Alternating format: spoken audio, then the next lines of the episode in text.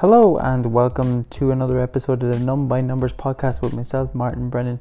Today's episode is all around how to organize your back office. When you are a business owner, it can be something that we do neglect. So today's podcast is going to focus on five things, plus which will be of benefit to help organize, especially when it comes to gathering information for income tax returns, VAT returns, etc. So I hope you get some enjoyment out of today's podcast.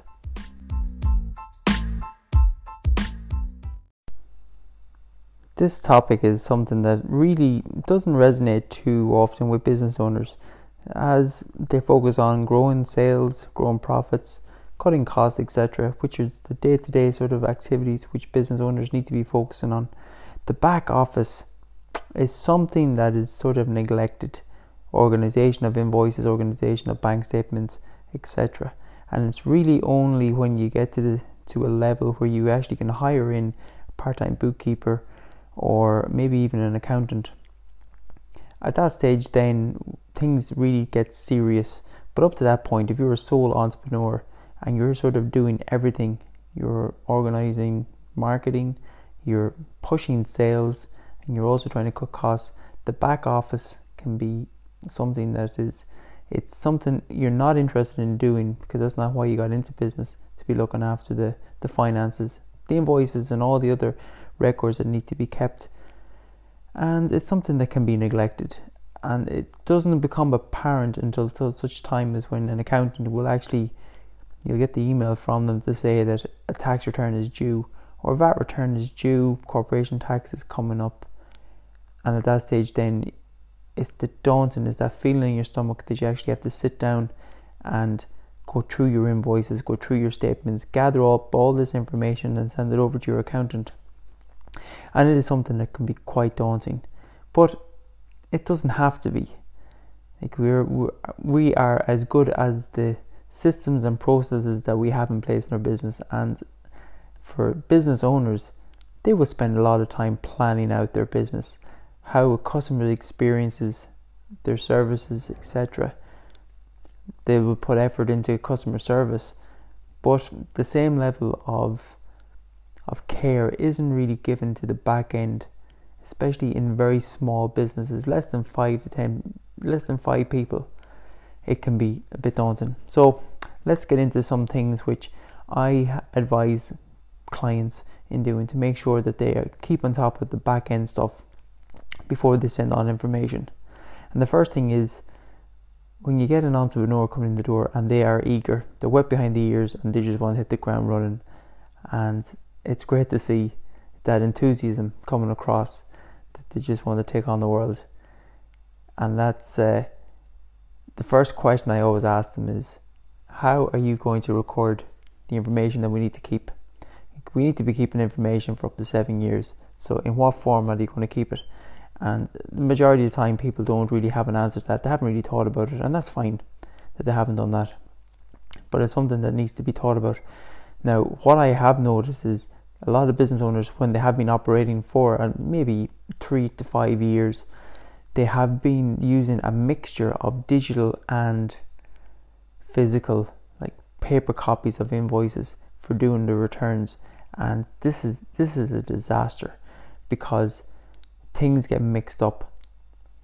You might be going back relying on an email that you've seen and you put it into a VAT return, but unless you actually physically have a copy of that email printed it's it's very if, if you get called for an audit or called for an audit or, or um, an inspection done, you need to have actually a copy of that invoice. And if you don't have that that email to hand for the file, it's basically it's null and void as such. So first thing that um, entrepreneurs need to be aware is that they need to decide whether they're going to go digital or whether they're going to go physical. And before be up to 2010 or so, all businesses were were physical. They printed off the invoices, they printed off bank statements, and then the accountant or bookkeeper inputted everything into a computer package, and that still works for an awful lot of business owners out there. With the revolution of the digital accounting packages, this has brought an ease of, I suppose, it's it's a lot easier to store information. You're not clogging up storerooms with boxes and boxes of invoices and bank statements. But the concept is still the same. You need to pick one. You need to be digital and putting it into Dropbox or Google Docs or whatever online application you wish to use, or you need to be actually printing off all your invoices, your statements, and having a copy of those there to hand and storing them as you need to. That's the first thing that entrepreneurs need to be aware of is the mixing of both does not work out. You need to pick one and stick with it. The second thing they need to be aware of is that when it does come to filing returns, it's great to have all the information to hand in one place. So, buying folders is if you're using physical invoices and bank statements, that is the best way of, of organizing your monthly invoices. So, every time an invoice comes in, you're putting into the folder. So, when a VAT return is due, you have all your invoices to hand already. You're not going searching through a pile of invoices looking for specific invoices to put into the VAT return. You have them there to hand. A good rule or a mantra is don't put down but put away.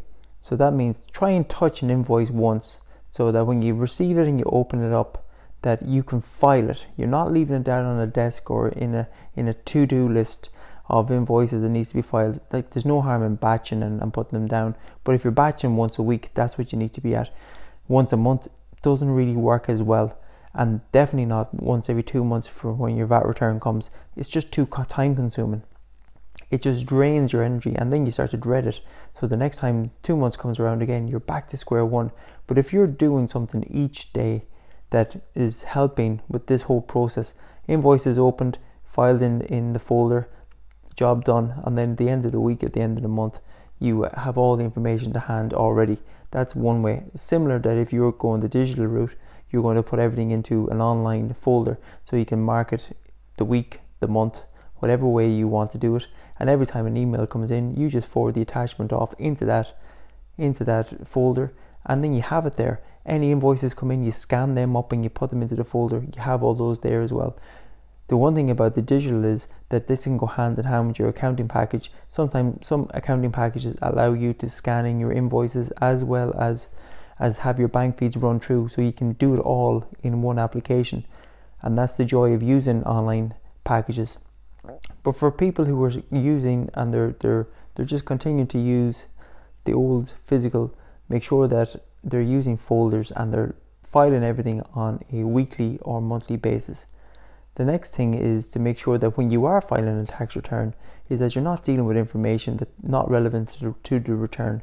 So if you're doing a tax return for the first four months of 2020, that you're not looking at information from 2019 invoices, which have has already been filed in a previous tax return, it's not coming back on your desk again.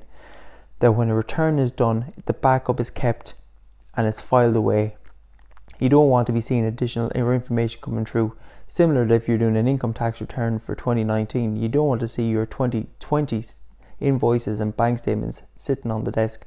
So clear everything away before you start. A bit like when you're getting ready to sit down for dinner. There might be crap on the on the table from earlier on in the day. You clear it all off, you set your table, and then you're ready for your dinner. And the similar concept needs to be applied to when we're thinking about doing, getting ready are getting our information ready for our tax return. So that's the, the next thing.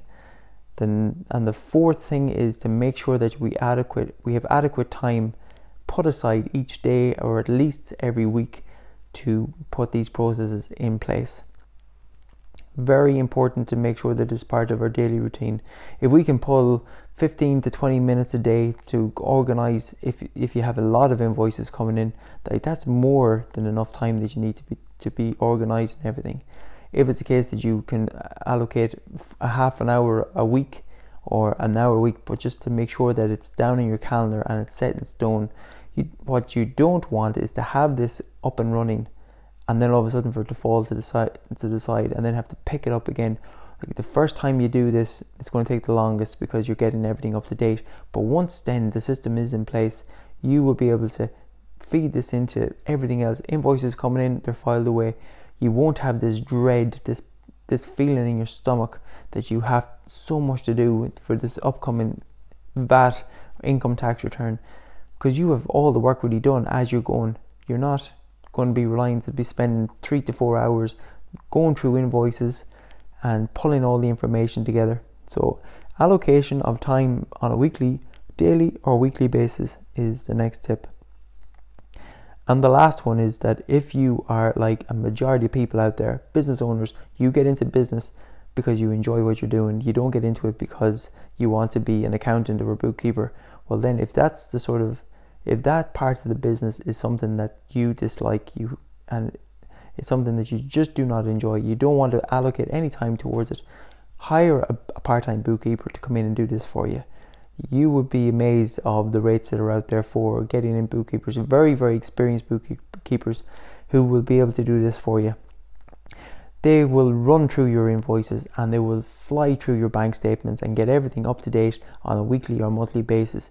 And the cost to you is there is a cost to you, of course, but it is a lot cheaper than you actually have to physically sit down and do. Is taken away from your family time, taken away from a time that you could be working on your business.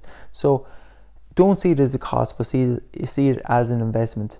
And similar if you're using online applications, there are plenty of businesses out there which can help you as well, and they can actually set up all these these applications that I mentioned, like the likes of your Xero and your your Surf accounts. There's there's plenty of companies out there, accountants and bookkeepers, who do this for a monthly fee. So you do not have to be worrying about once invoices come in.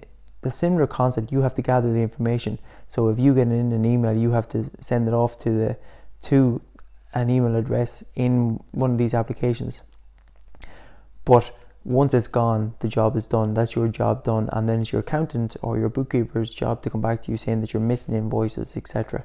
So that you might need to do a little bit of searching. It's not a hundred percent solution, but it's definitely eighty to eighty-five percent solution. If you time-wise, if you're thinking that this might be something that could save you a lot of time.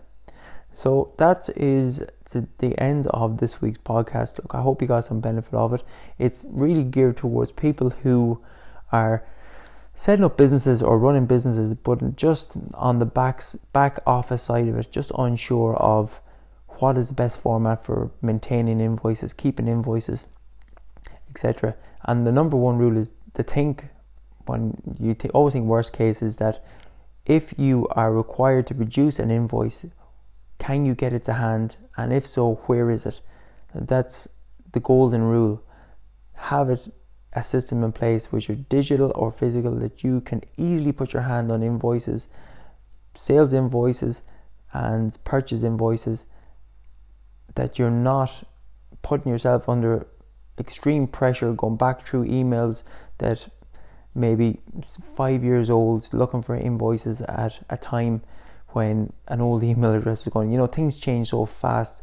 So just make sure that you are from now in your business, you have the right structure in place.